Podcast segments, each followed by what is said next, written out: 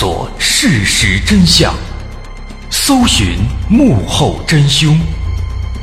欢迎收听《绝密档案》，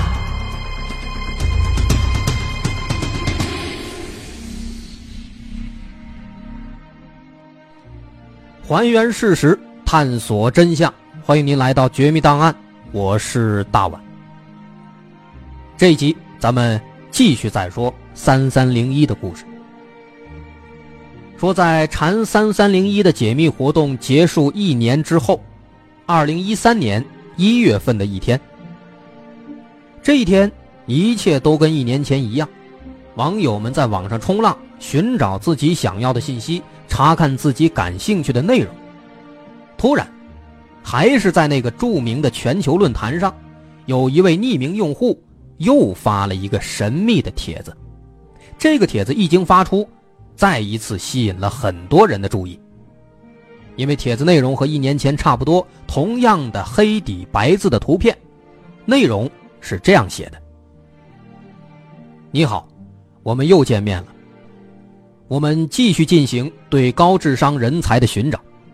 第一条线索就藏在这张图片里，请找到它，它将引领你们找到我们。”我们希望最终能见到解决所有谜题的那少部分人，祝各位好运。落款：禅三三零一。这条消息一出，网络又一次沸腾了。这条谜题飞速传播，有更多的人加入了这次的活动。这次的谜题跟第一次大同小异，也是先从一张图片当中得到线索。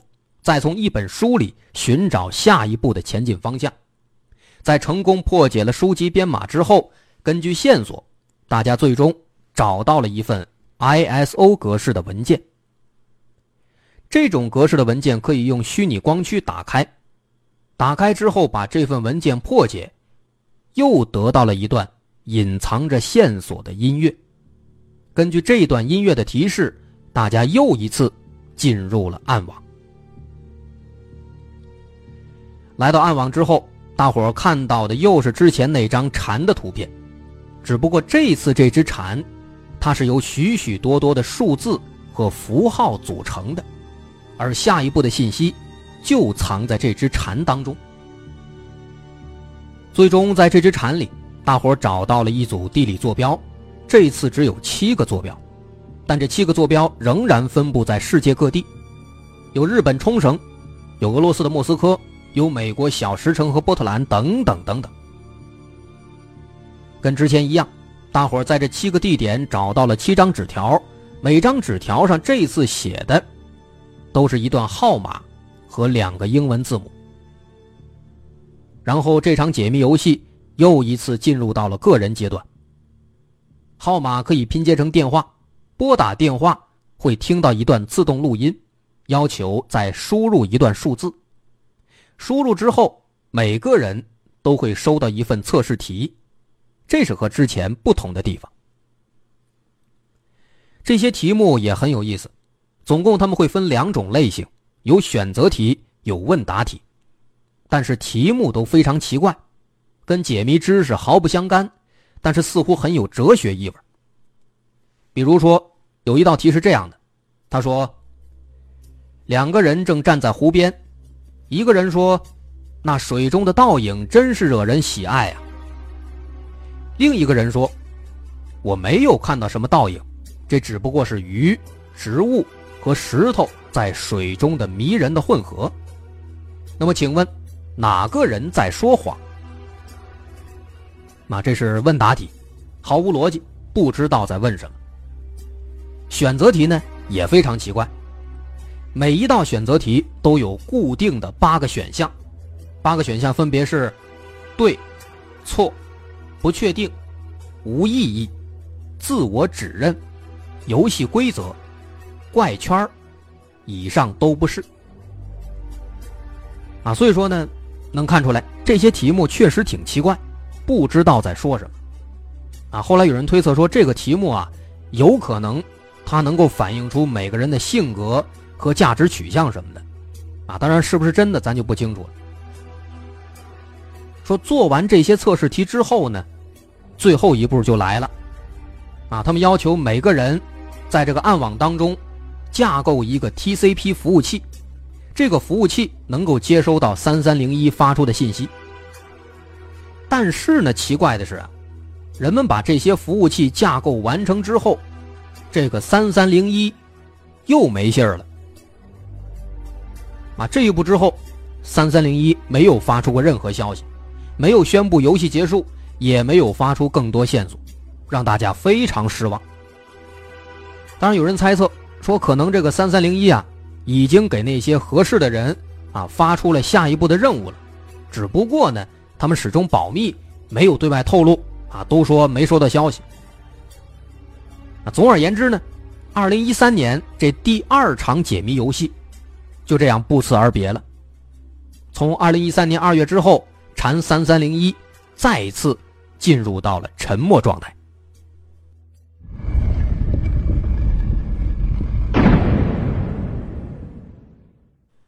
之后，随着时间推移，很快。来到了二零一四年元旦，因为之前的两次解谜游戏都是在元旦之后发布的，所以这一年很多人也在想，今年元旦三三零一会不会回来呢？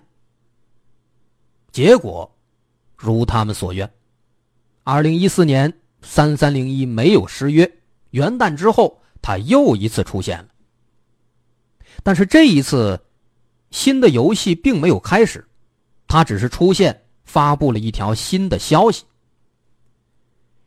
跟之前一样，还是一张黑底白字的图片，图片上只有一行字，没有多余的东西。内容是这样的：“你好，神迹与你显现，朝圣之路已经开始，启示为你等候，祝你好运。”落款三三零一。这段话说的是什么呢？大伙儿猛一看，摸不着头脑。起初，大伙儿以为这是一轮新的谜题，但是当他们轻车熟路的从图片当中找出线索，再寻找下一个谜题的时候，他们才发现，这事情似乎有点不对劲。因为图片虽然说可以破解，但是所有破解出来的线索，最终都指向了一本书。这本书的名字。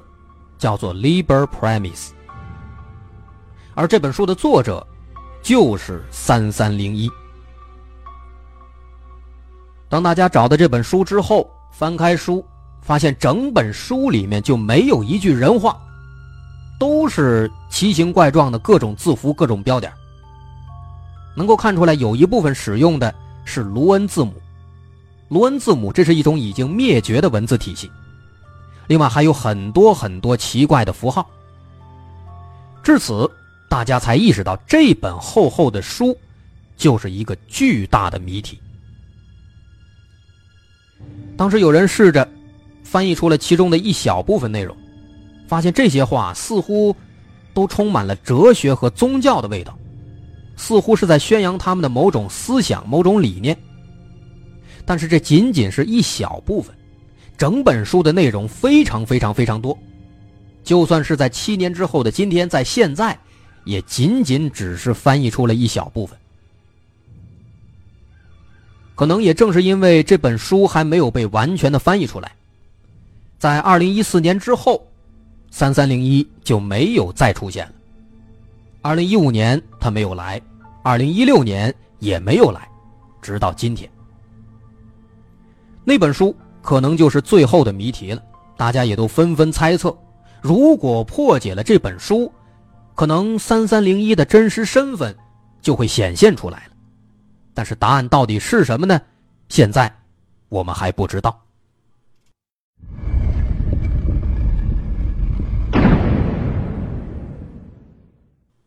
那么到这儿，这个神秘的组织禅三三零一，他的故事到此结束了。直到今天，很多人仍然在研究它的背后到底是什么。他发布了很多谜题，但是最大的谜题仍然是他自己的身份。有人很好奇，他试着去调查走访了一些当年参加过三三零一的活动的人，在一番寻找之后，他们发现了一个名叫泰克的由十二个人组成的团队。这个团队非常厉害，他们曾经一起努力，攻克了大部分谜题。但我们需要着重说的是，这其中的一位名叫马库斯的男孩，因为这个男孩他曾经攻克重重关卡，进入到了三三零一的内部。在二零一三年，也就是第二轮谜题活动的那一年，马库斯披荆斩棘，破解了所有谜题，然后成为了三三零一当中的一员。需要说的是，当时他收到的那份测试题是这样的，一共是三个问答题。第一题，你认为每个人都拥有隐私权和匿名权吗？第二题，你认为信息应该是免费的吗？第三题，你认为审查会危害人类吗？这三个问题可能它会在某种程度上。反映三三零一这个组织的性质。那马库斯当时他给出的答案非常巧妙，三道题全部是相同的答案，四个字，毫无疑问。然后他就被顺利的录取了。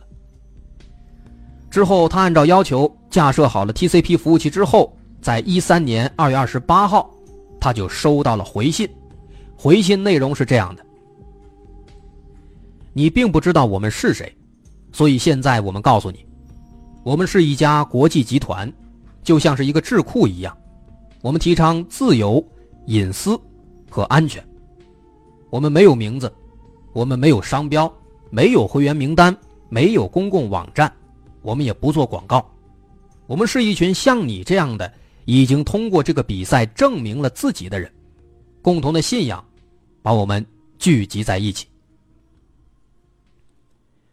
再之后，他和其他的二十多个通过测试的人被邀请到了一个暗网论坛当中。三三零一的前辈们在论坛里面向他们表明了自己的理念，并且要求根据这个理念开发一个应用程序，而他们新人的任务就是编写这个程序。之后漫长的时间，他们一直在编写程序，但这个过程肯定是枯燥的。再加上这个神秘组织始终没有透露太多其他的信息，于是渐渐的，二十多个新人由于各种理由纷纷退出，直到最后只剩下马库斯一个人。他盼着来新人。二零一四年，的确，三三零一发布了新的谜题，也就是那本书，但是因为难度实在太大，始终没有人破解，那自然也就没有新人加入。这让马库斯非常难过，也更加的煎熬。而且，更让他绝望的是，不久之后，三三零一主动的跟他断开了联系，联系不上。再之后没多久，马库斯从其他的三三零一会员的口中得知，他们都已经被解雇了，都被断开了联系，同时也都没有得到来自三三零一的正式通知。马库斯疑惑不已，最终他决定把这些消息公布出来。他把编写的程序的大部分代码都发布在暗网上，供其他人观看，希望有人能够搞清楚这一切到底是怎么回事。于是乎，对三三零一的猜测开始了，各种推测层出不穷。有人认为，这可能是一种公关噱头吧。有可能是一家公司，他开发了某种特别复杂的另类的实景游戏，甚至解谜的最后一步很可能是为一部新的电影做宣传。就比如著名的游戏公司暴雪，他们就曾经利用全球范围内的随机的付费电话播放过《魔兽世界》的广播剧，以吸引新的玩家参与其中。这是其中一个说法。也有人认为。这可能是美国中央情报局或者国家安全局或者其他的国家的什么绝密组织，在招募高智商的机密人员。因为这种事情有过先例，在二战的时候，英国政府的信号密码学校就曾经在报纸上发布过文字谜题，以此来寻找那些能够去破解密码的人。但是对于这种猜测呢，曾经担任过美国密码技术协会的总裁的一个叫吉姆的人，他有过表态。他说：“我不认为中央情报局或者国家安全局是缠三三零一的后台，因为他们在安全问题上非常小心，而且这种全球性的论坛在这儿发布招募谜题，招来的人很可能是良莠不齐的，啊，所以说他觉得这个说法不可靠。”啊，当然，除此之外，还有很多比较玄幻的说法，比如有人觉得这是外星人发的，啊，这个不太切合实际，咱们就不多说了。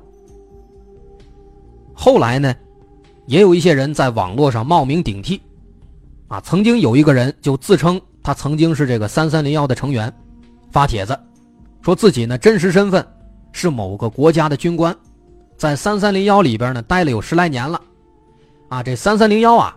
其实呢，是一个左翼宗教组织，他们把自己呢伪装成一个进步的科学组织，招募新人，成员都比较厉害，包括什么军官啊、外交家呀、学者呀，这些人呢无一例外都对当前的世界发展的方向啊感到不满。所以说呢，这个组织很危险啊，他们所采用的方法都很邪恶，我们一定要远离。啊，当然了，他说的这个真的假的？咱们也不知道，啊，上下嘴唇一闭，这话就出来了，靠不靠谱就不好说了。那么直到今天呢，可以说有关三三零一的谜题还是有很多很多。他为什么消失了？那本书上的谜题究竟翻译出来是什么意思呢？这伙人他们还会不会再次出现呢？我们现在都不得而知。也许要想搞明白这一切。我们只能够等到下一次他们再次出现的那天了。我们希望这次不用等太长的时间。好，有关三三零一，我们能够分享的也就只有这些了。我是大碗，如果您喜欢，可以关注我的微信公众号，在微信搜索“大碗说故事”，点击关注即可。好，咱们下回再见。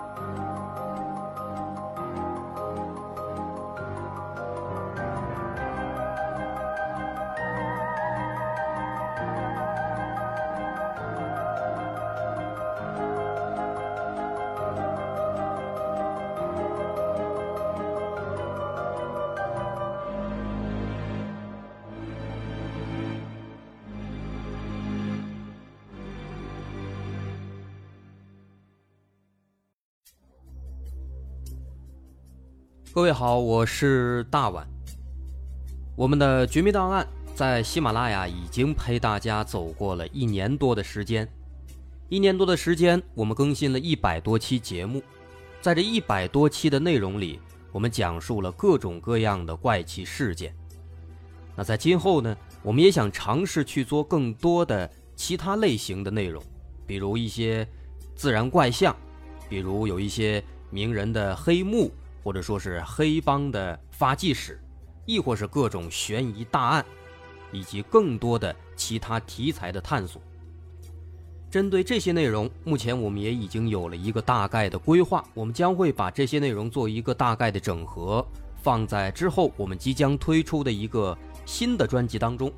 这个专辑的名字暂定叫做《绝密档案：深夜调查局两百家尘封的未解之谜》当中。需要说的是，这个新专辑我们决定在喜马拉雅作为会员节目进行独家播出，总计有两百多集的内容。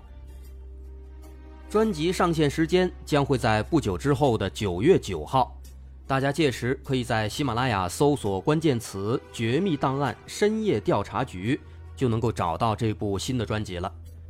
在上线前的这段时间当中，也欢迎大家添加我们喜马拉雅工作人员的微信。Xmly 零三三零，也就是喜马拉雅四个字的拼音的首字母加零三三零，xmly 零三三零。